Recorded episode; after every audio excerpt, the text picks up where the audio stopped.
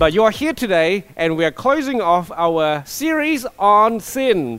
And um, I hopefully going to have a little bit of fun with this one. The last two, I know that we've been talking a lot about really hard stuff. And um, today's not going to be much different, so just warning you, there's going to be things that you don't like, and I'm going to press into things that you don't like really hard because I think it's really important. Um, but hopefully, from there, you're going to uh, uh, realize that God's actually got something really amazing for each and every one of us. And uh, we'll just do a quick summary recap because each message builds on uh, uh, each one. So if you have missed any of the messages, they're all on the podcast. Uh, I think it's really important that we understand what sin is because when we don't understand what sin is, we don't understand what salvation is. And that's what today is really going to focus on. And so, as a summary, we spoke about how sin, the definition of sin, is redefining good and evil for ourselves without God. So we are saying to God, God, we want to take control over what is good and what is evil for me. Now, the good and evil can be quite large. It can seem like really uh, uh, uh, uh moral and all that. But I think it, it goes into everything. You know, like, uh, um, how do I look after my health? What is good and evil for my health? Well, we need to come to God for all of these things. Every single part of our lives needs to come back to how God defines it. And we so so we looked at uh, Tim Keller's definition, which is I define sin as building your identity, your self worth, and happiness on anything other than God. And so we see that sin is not just what we do, even though that's something that we all kind of uh, think about when it comes to sin. It's like, what am I doing right? What am I doing wrong? Uh, sin is not what we do as much as it is the attitudes, the perspectives, the desires of our heart. And so uh, we saw that how sin uh, operates in our lives is that it causes us to reject God because God has a definition of good and evil, and sin redefines good and evil. We want to do that for ourselves. And in the process of doing so, you're saying, I don't need you, God. I'm going to push you away. And, um, and we're going to live according to our own standards. And really, if you look at the whole Old Testament, it is story after story after story of people doing exactly that. They define good and evil for themselves and they reject God, and then they realize how stupid that is.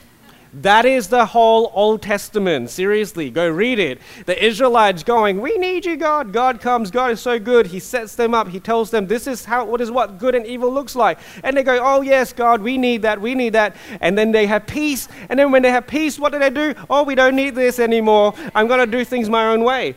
And then they go, and God's like, okay, well, you know, we talked about this. Your uh, uh, deviance from my ways are going to mean the consequences on your life. And they go, no, the consequences are too hard. We need you, Jesus. We need you, God. And then they come back to God. I mean, read Judges, read First and Second Kings. Oh my gosh.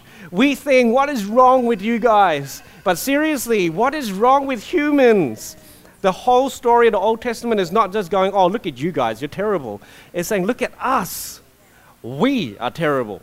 Say, that's sin. That's what sin does. We talked about how the effects of sin include a violation of trust between me and God, right? There's a relationship and also between me and other people. We talked about that word, pesha, which is that violation of trust within relationships, right? And then we also talked about avon, which is how uh, our ways are bent. We go away from what God is saying, and then we have the consequences of walking away from God. And then we spoke about how wonderful it is that we have a Lord and Savior. We have Jesus who was pierced for our transgressions and he was crushed for our iniquity that we might be made whole. Isaiah 53, a powerful, powerful uh, poem about who Jesus was going to be and what he was going to achieve. And when you read it from the lens of understanding what sin is, you're really going to go, wow, God that's the whole point of, of, of what we were talking about the last couple of weeks. Wow, God. Remember what we spoke about week one. He, uh, he or she who has been forgiven little loves little. And by inference, he or she who has been forgiven much loves much. When we understand how much God has done for us, it, it, it brings out praise, it brings out worship to God. And so that was uh, the last two weeks in a nutshell. And so, what next? You know, Jesus has come, He's healed us, He has made us whole. You know, uh, He was pierced for our transgressions, He was crushed for our iniquity, that we might have shalom, we might have peace, we might have wholeness. Oh, wonderful, I've got wholeness. So I get to go do whatever I want. What happens from this point? You know, when, when we have this great understanding of God's grace and, and how He has broken off all of the sin and the effects of sin on our life, we also need to understand what happens from here. Because that is really what happens on our Mondays to Sundays, every single day of our lives. For the rest of your life, once you have received the grace of God, what happens then? Do I do anything else? Is there anything that I need to be aware of? And, and, the truth is that the Bible keeps coming back to this word grace when it talks about what God has done. Isaiah, uh, sorry, Ephesians chapter 2, verses 8 to 10 says this For it is by grace you have been saved through faith this, and this is not from yourselves, it is a gift of God, not by works, so that no one can boast, for we are God's handiwork, created in Christ Jesus to do good works, which God prepared in advance for us to do. For the grace of God, this is not my works, not me. I did not achieve salvation.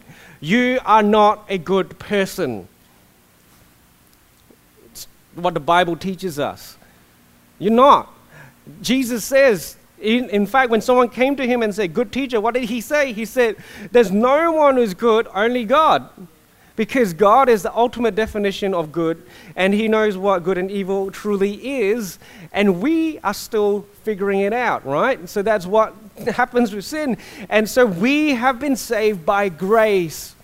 Um, and, and, this is not from ourselves, it's a gift of God. However, I find it really interesting.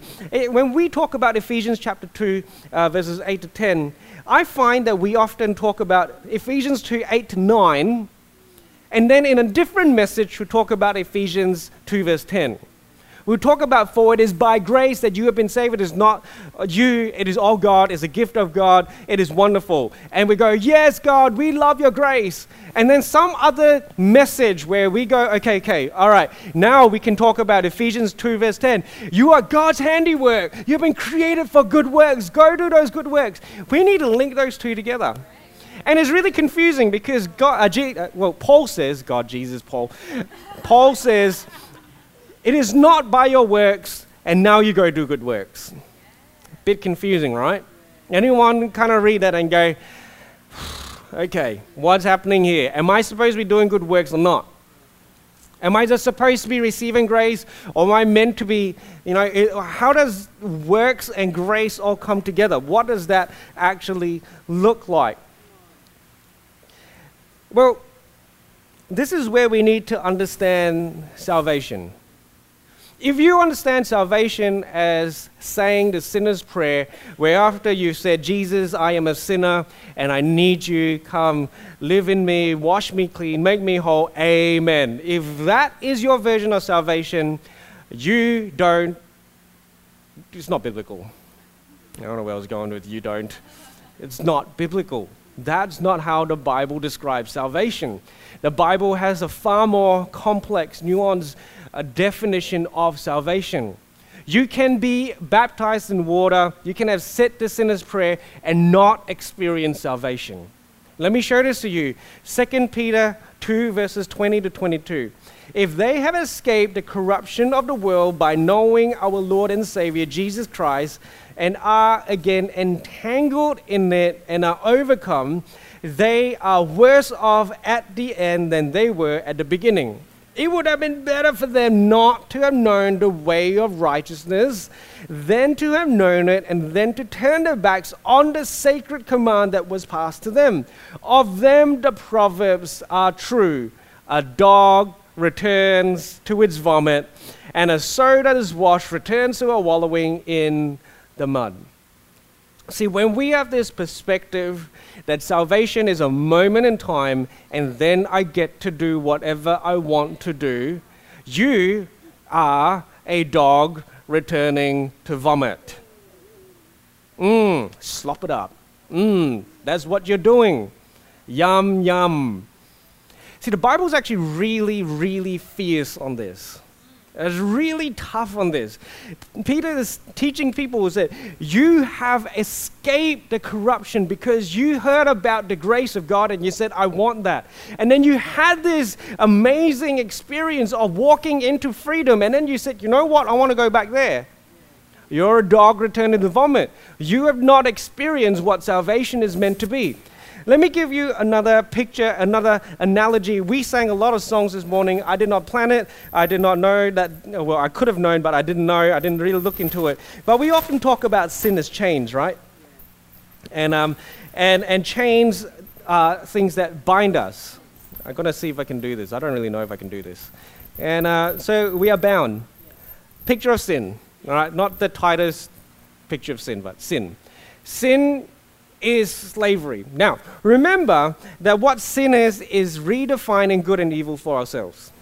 So, me doing this is me trying to define good and evil for myself. No, no, no, this is what I need, and this is what I'm supposed to be doing. This is my life. You know, I need this job. I need this promotion. I need this life. I need this kind of self care. I need this kind of self comfort. I need this amount of money in my bank account. I need this kind of car. I need this. I need that.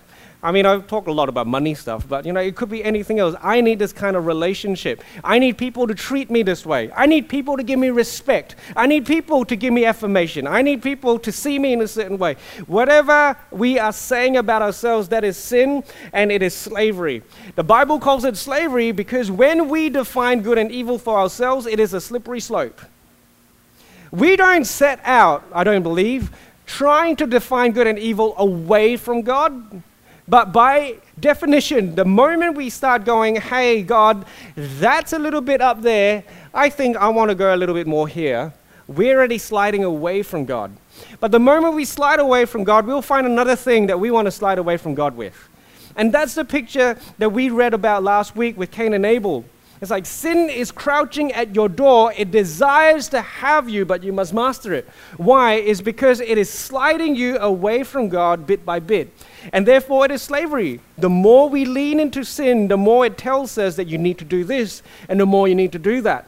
I believe that most of the suffering that we experience in this lifetime in our world is because of our definitions of good and evil and other people's living in sin and we experiencing the, the, the, the, evil, sinful choices.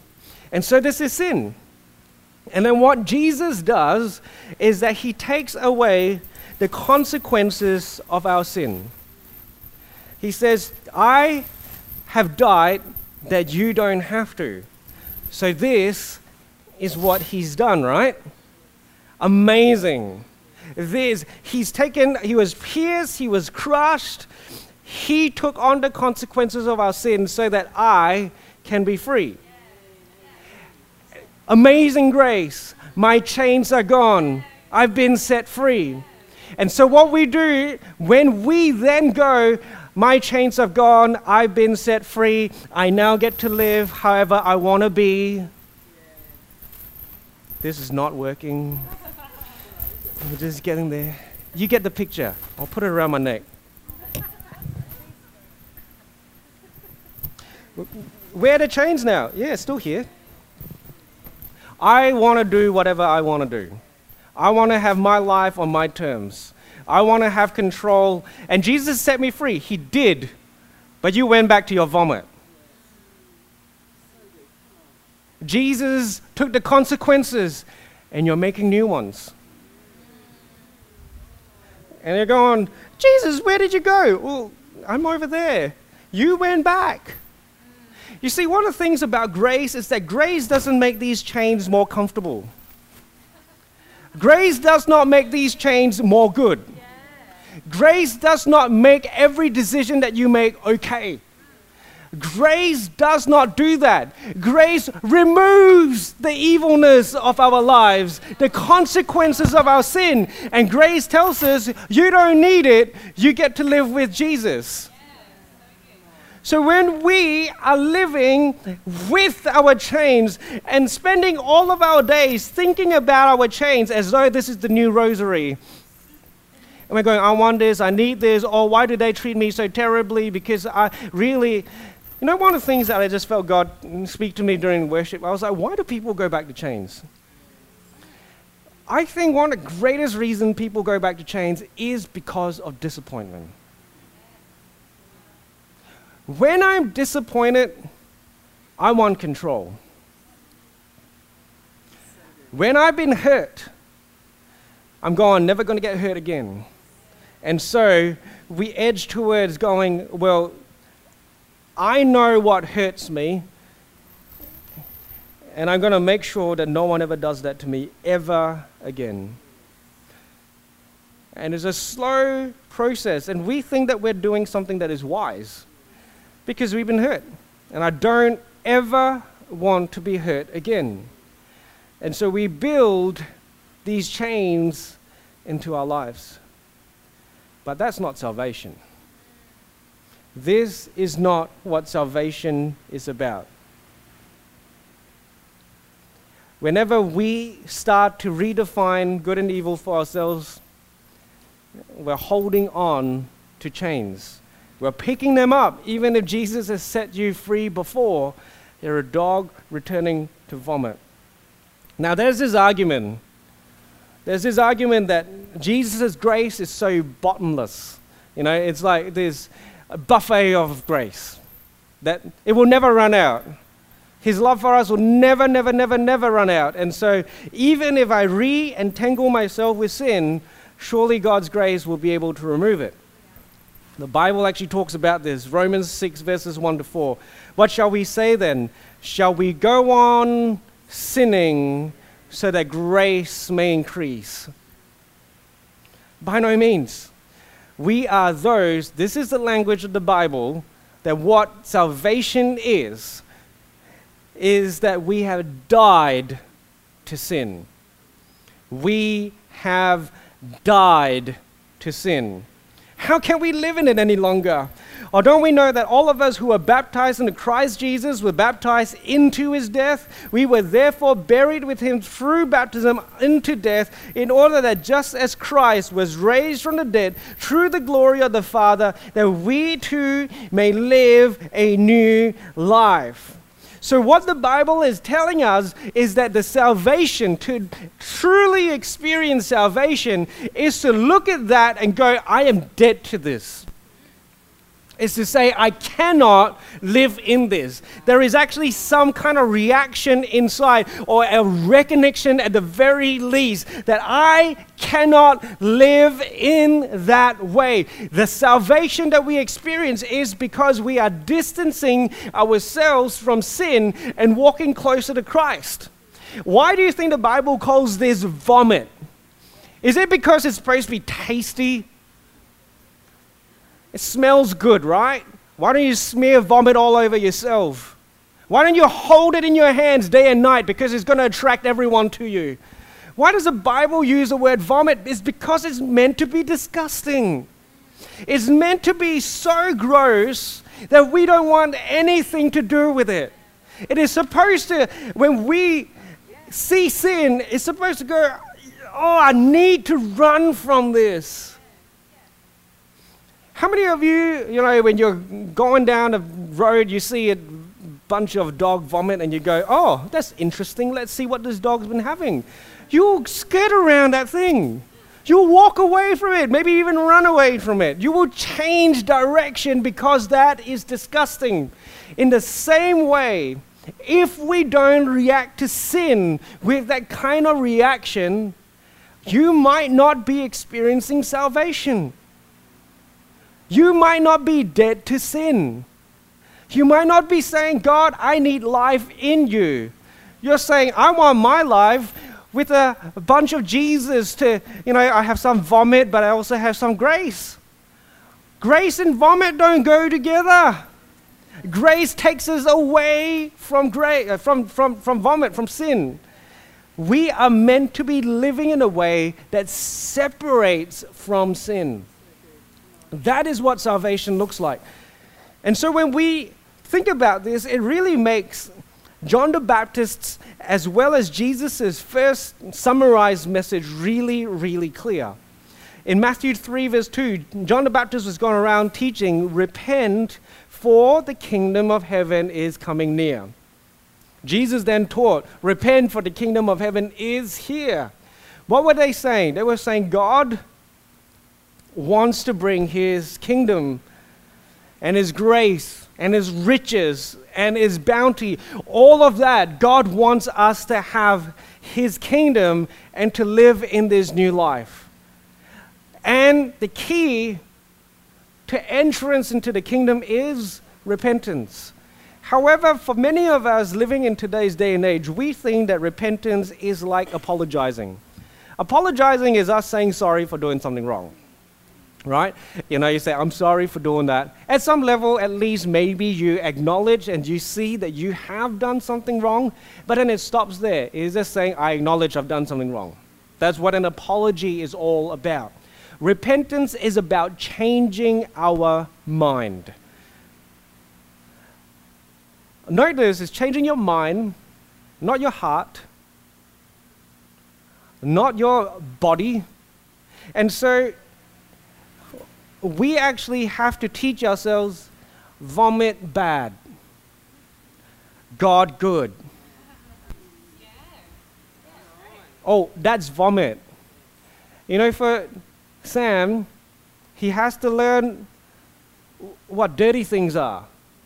He hasn't been born with this intimate knowledge of, oh, that's Mowgli's vomit, don't touch it.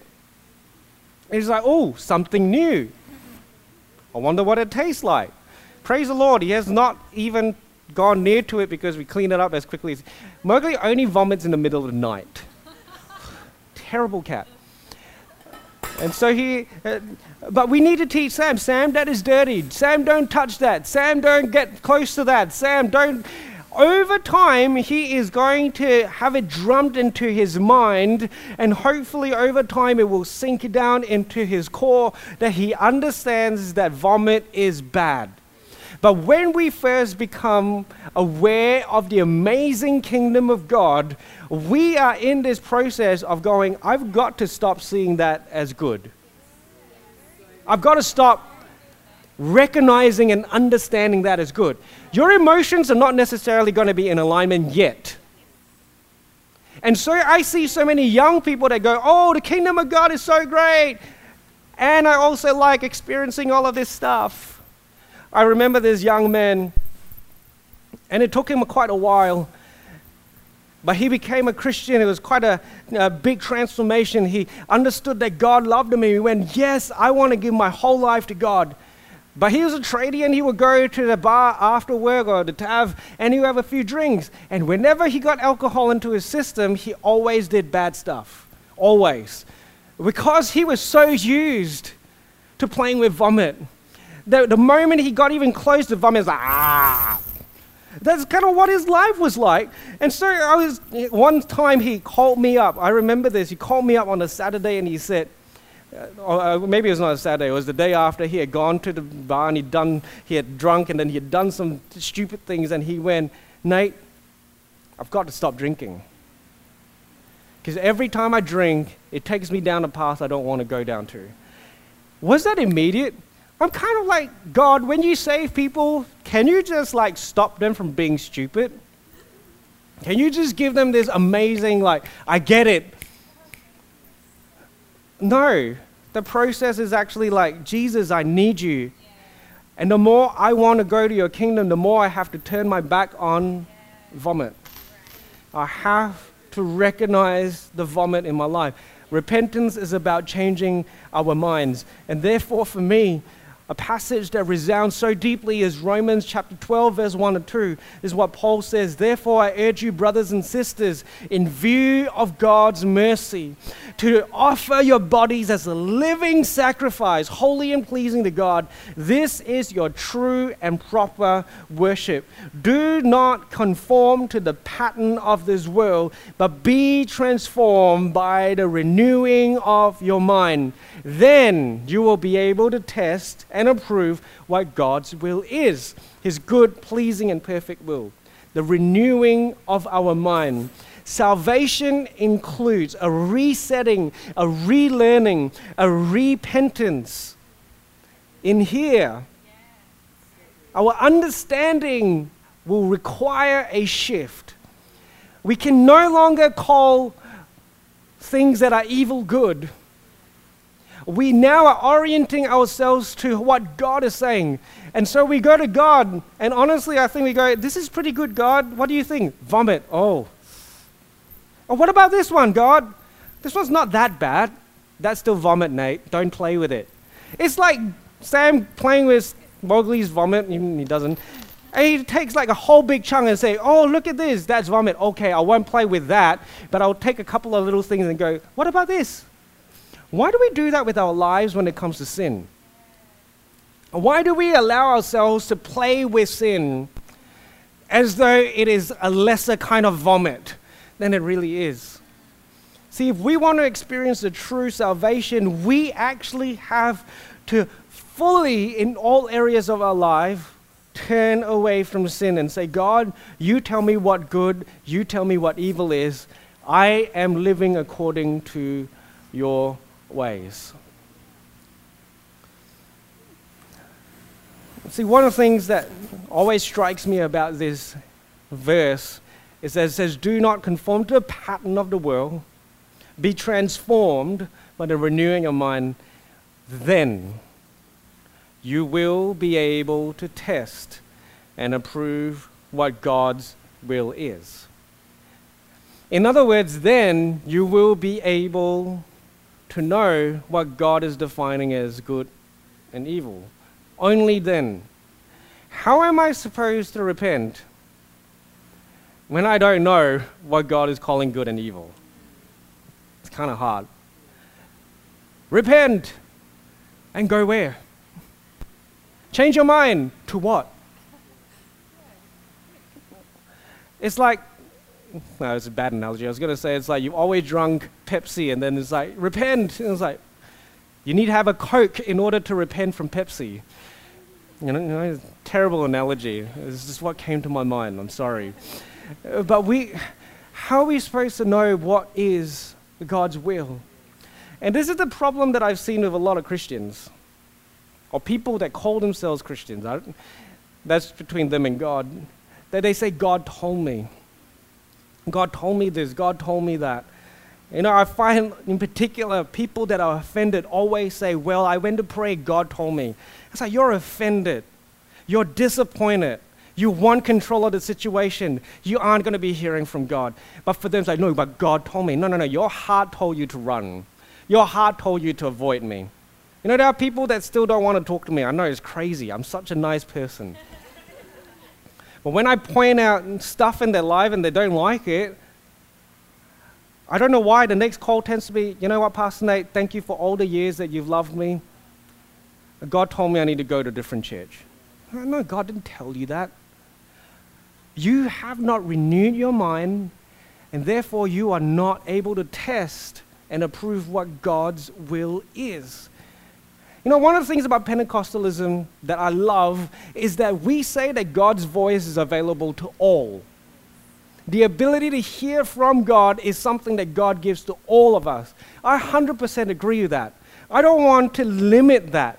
I love that children can hear from God, and out of the innocence of their heart, they are able to speak amazingly the secrets from God's heart. Amazing. However, Pentecostalism doesn't do so good at telling you, but sometimes when you are unrepentant, you don't hear from God. When there are control issues in your heart, you will not be hearing from God.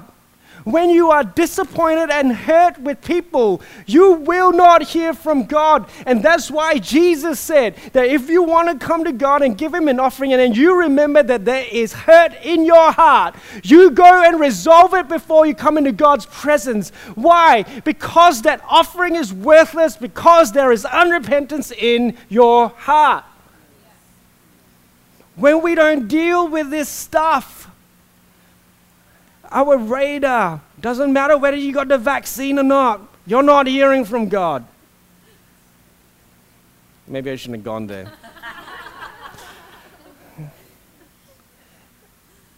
it's only through the renewing of our minds.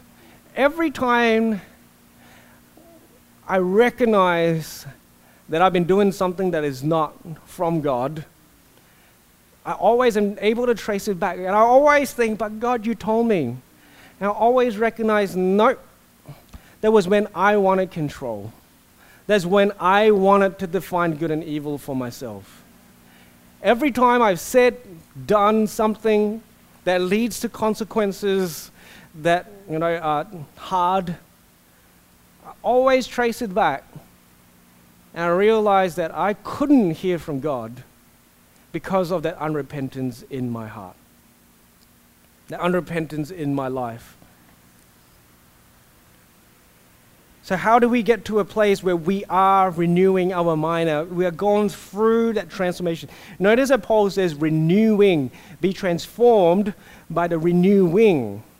It's not be transformed by the one off renewal of your mind, is the renewing of your mind. Why is it renewing? Because God is constantly speaking to us about the areas that we want control over. Always. Maybe daily and sometimes it feels like, like, come on, God. I've repented of everything. I can't repent of my hair color. Stop telling me to repent more. Haven't I made it? No, you haven't, Nate. There is more of the kingdom that you have to experience. There is more that you haven't seen. And when God is bringing things to mind and convicting you of sin, He's not telling you you're a bad person. He's actually saying, I'm inviting you into the kingdom. Every time he says to you, let go of that, he's not saying, because you're a bad person and you don't deserve my love. He's just knocking the vomit out of your hands and saying, come on, let's play with something better. And, and so we need to go through this process, this continual process. What does this process look like? It looks like us going to more solid places of understanding God's truth than ourselves. What does that look like? What, what are those solid places? It's something called the Bible, the written Word of God that you don't get to manipulate and change based on how you feel. You don't get to pick out a passage. Yeah, you get to hate that person. You get to hold that unforgiveness because it really was a terrible situation. Oh, you get to control that one. Yeah, for sure. That's really hard. You get to. No, no, no. The Bible is like trust God, fully trust God. This is what God is saying. This is what God is doing. And you know what? Honestly, when there's unrepentance in us, when we read the Bible, we read what we want to read out of it. And so we do need to get other people, people like myself, people who are further along, who have done the studies and the work, to teach. And that's what I'm trying to do today.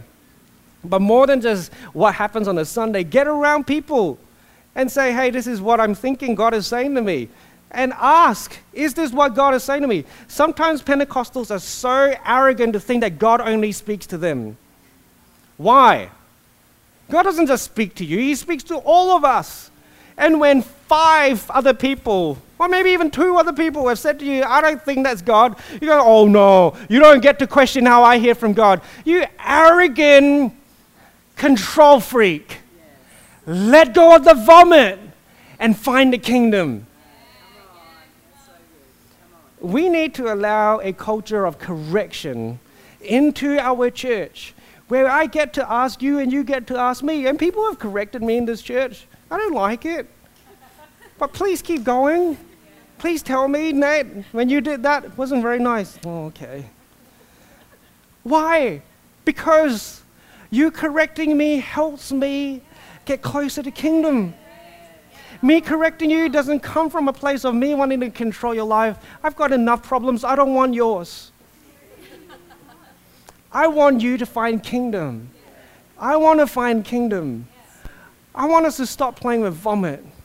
I want us to stop playing in the mud and to realize that God's got better things for us. And so we need to come alongside each other and say, hey, buddy, when you did that, what was that out of? What, where was that coming from?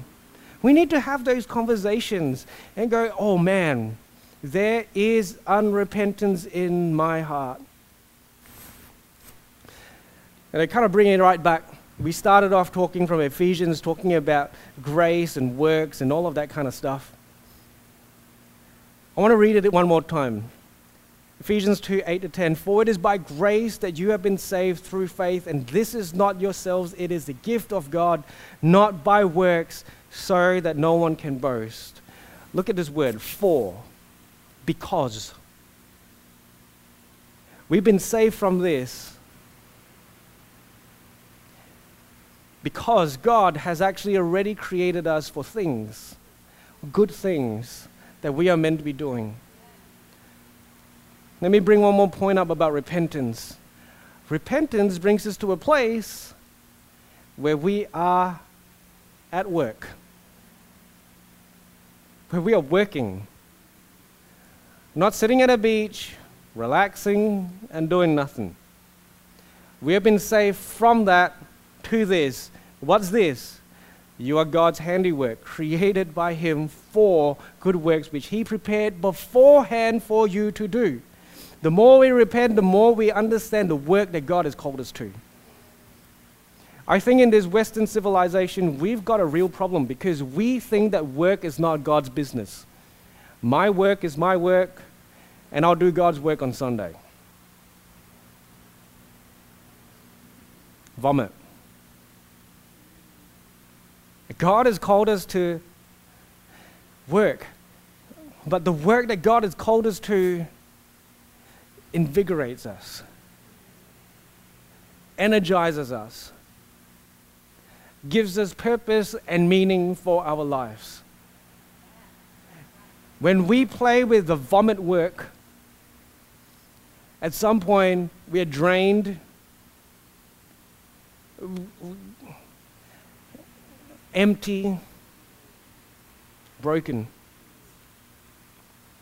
I look at Paul's life shipwrecked, beaten multiple times, stones thrown at him to an inch of his life. And he says, Wonderful.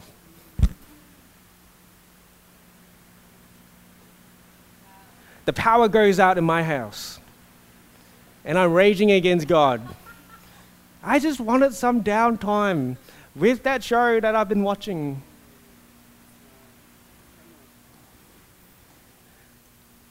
I look at the early church, and many of them martyred, killed for their faith. And I look at myself and I go, that person that insulted me is playing on my mind.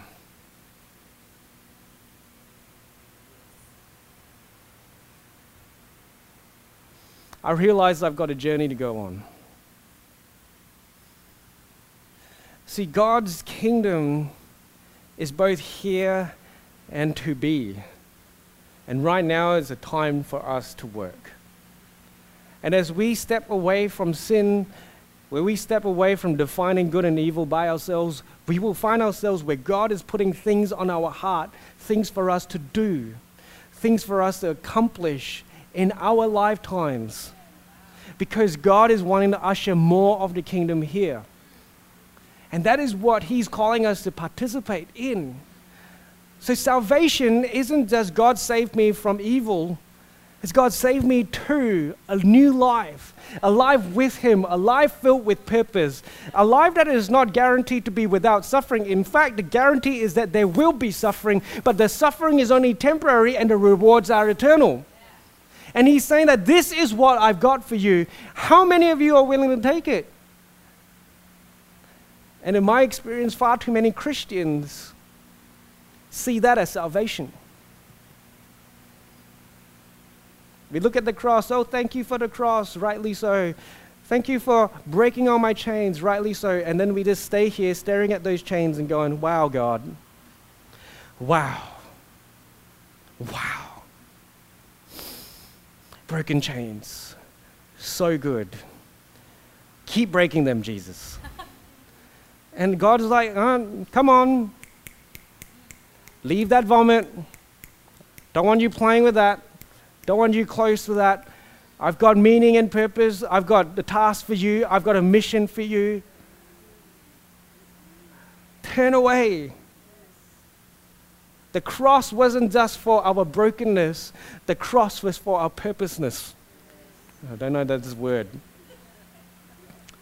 If you don't feel like your life is filled with purpose, if you don't know what God is calling you to, you might be over there. I don't say that in a condemning way. I say this because, come on, God wants us repenting, repenting, move away, move on, change your mind. I'm speaking to you. There is more to your life than this. Stop defining yourself by your chains and by your past. Start defining yourself by how God has purpose and designed you to be. You're fearful? That's the past. You're now as bold as a lion. You're anxious? You know what? You've got the peace of God covering your mind. Yeah? Yeah? You know your brokenness from all the sins that you used to commit? Yeah, God's now given you a breastplate of righteousness. You're clean now, baby. Let's go. We've got something to be doing with our lives. When we stop salvation at the point of when Jesus washed away my sin, we break down the power of salvation. And that's why the Bible tells us that we continue to wrestle with our salvation with fear and trembling. Why? Because there is more for us to see than I'm a Christian and I get to do whatever I want to do. Stop it. You're a Christian sinner. I don't even know if that exists. But that's what you're trying to say that you are.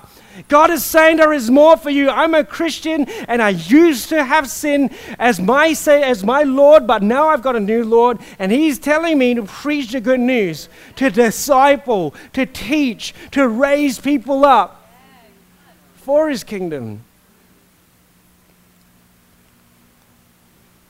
Sin will always keep you small. Sin will always tell you you can't. Sin will always hold you back. The kingdom and salvation is about so much more than that. Can we get the band up this morning? As we edge towards the end of the year, I really want to ask you how are you renewing your mind? How are you getting ready to hear from God more? How are you preparing yourself for the more that God has for you? I don't want us to be filled with Christians that understand that Jesus breaks chains but keeps playing with them. I want to be filled with a church that the chains, we understand they've been dealt with. And now I'm living with so much more. So every time you feel broken, every time you feel less than, every time you feel incapable, fine. Let Jesus' salvation let his blood wash over those things. And understand that God has created you for more. God has designed you for more. Yes, there are things that we all need to deal with. Areas of sinfulness that we don't seem to be able to shake. Things that just keep coming back round and round again and again. Fine. That's a part of our human existence. But repent don't just stop there. Jesus will often heal someone and say, Go and sin no more. You're healed, go and sin no more. You're healed, go and sin no more. Your faith has made you well. You've got more faith than you know. You've got more grace on your side. Why do you think it's called grace? I think it's called grace because even though we keep playing with vomit, God keeps washing our hands. We don't deserve to come close to Him, but He just keeps washing and washing. But He's also pulling and saying that there is more. Can we stand this morning?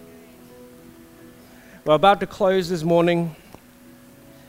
I want you to start praying. I want you to start seeking after God's heart for you.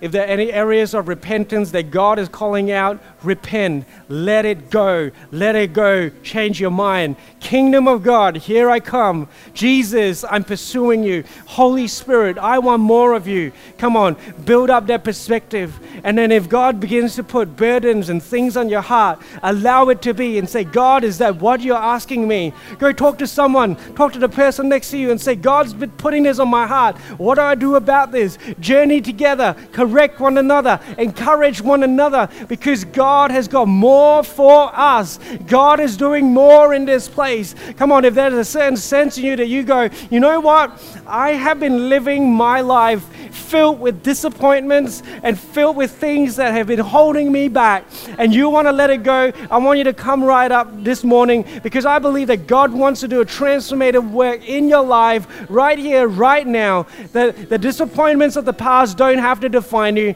the hurts of the past don't have to define you. God is defining you this morning. And God is doing more in your life.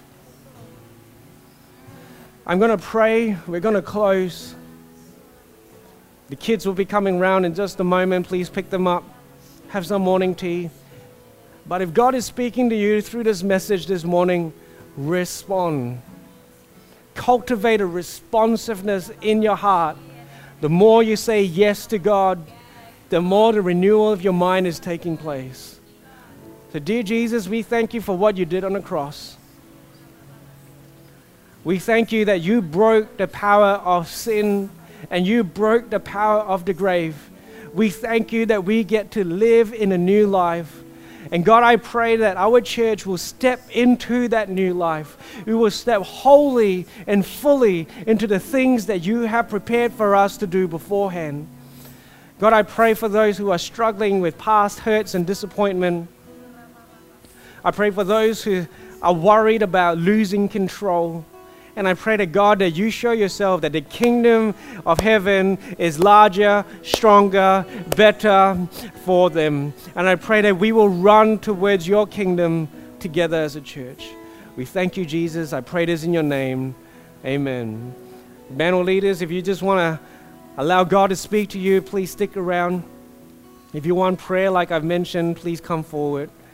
I believe that God's doing a great work this morning. Thank you so much, church. We hope you've enjoyed this week's message. Follow us on Instagram at The Live Church or on Facebook at Live Church Perth. That will give you all the up to date information about what's happening in the life of our church. Thanks again for listening. God bless.